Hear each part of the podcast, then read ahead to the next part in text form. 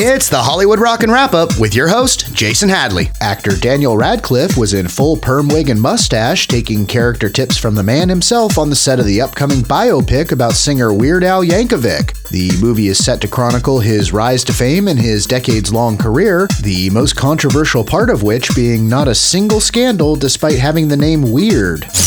With her health problems looking to be more long term, Wendy Williams will be permanently replaced with former host of The View, Sherri Shepherd. While Shepherd will bring a fresh new style to the show, it'll still continue to maintain its theme of basically punishing the unemployed and quarantined. Kanye West posted his enemies list on social media, and among them is British children's cartoon favorite Peppa Pig. Thankfully, Kanye's enemy list has at least one cartoonish pig he didn't have kids with. And that's the Hollywood Rockin' Wrap Up. Follow us on Twitter at Rockin' Wrap Up.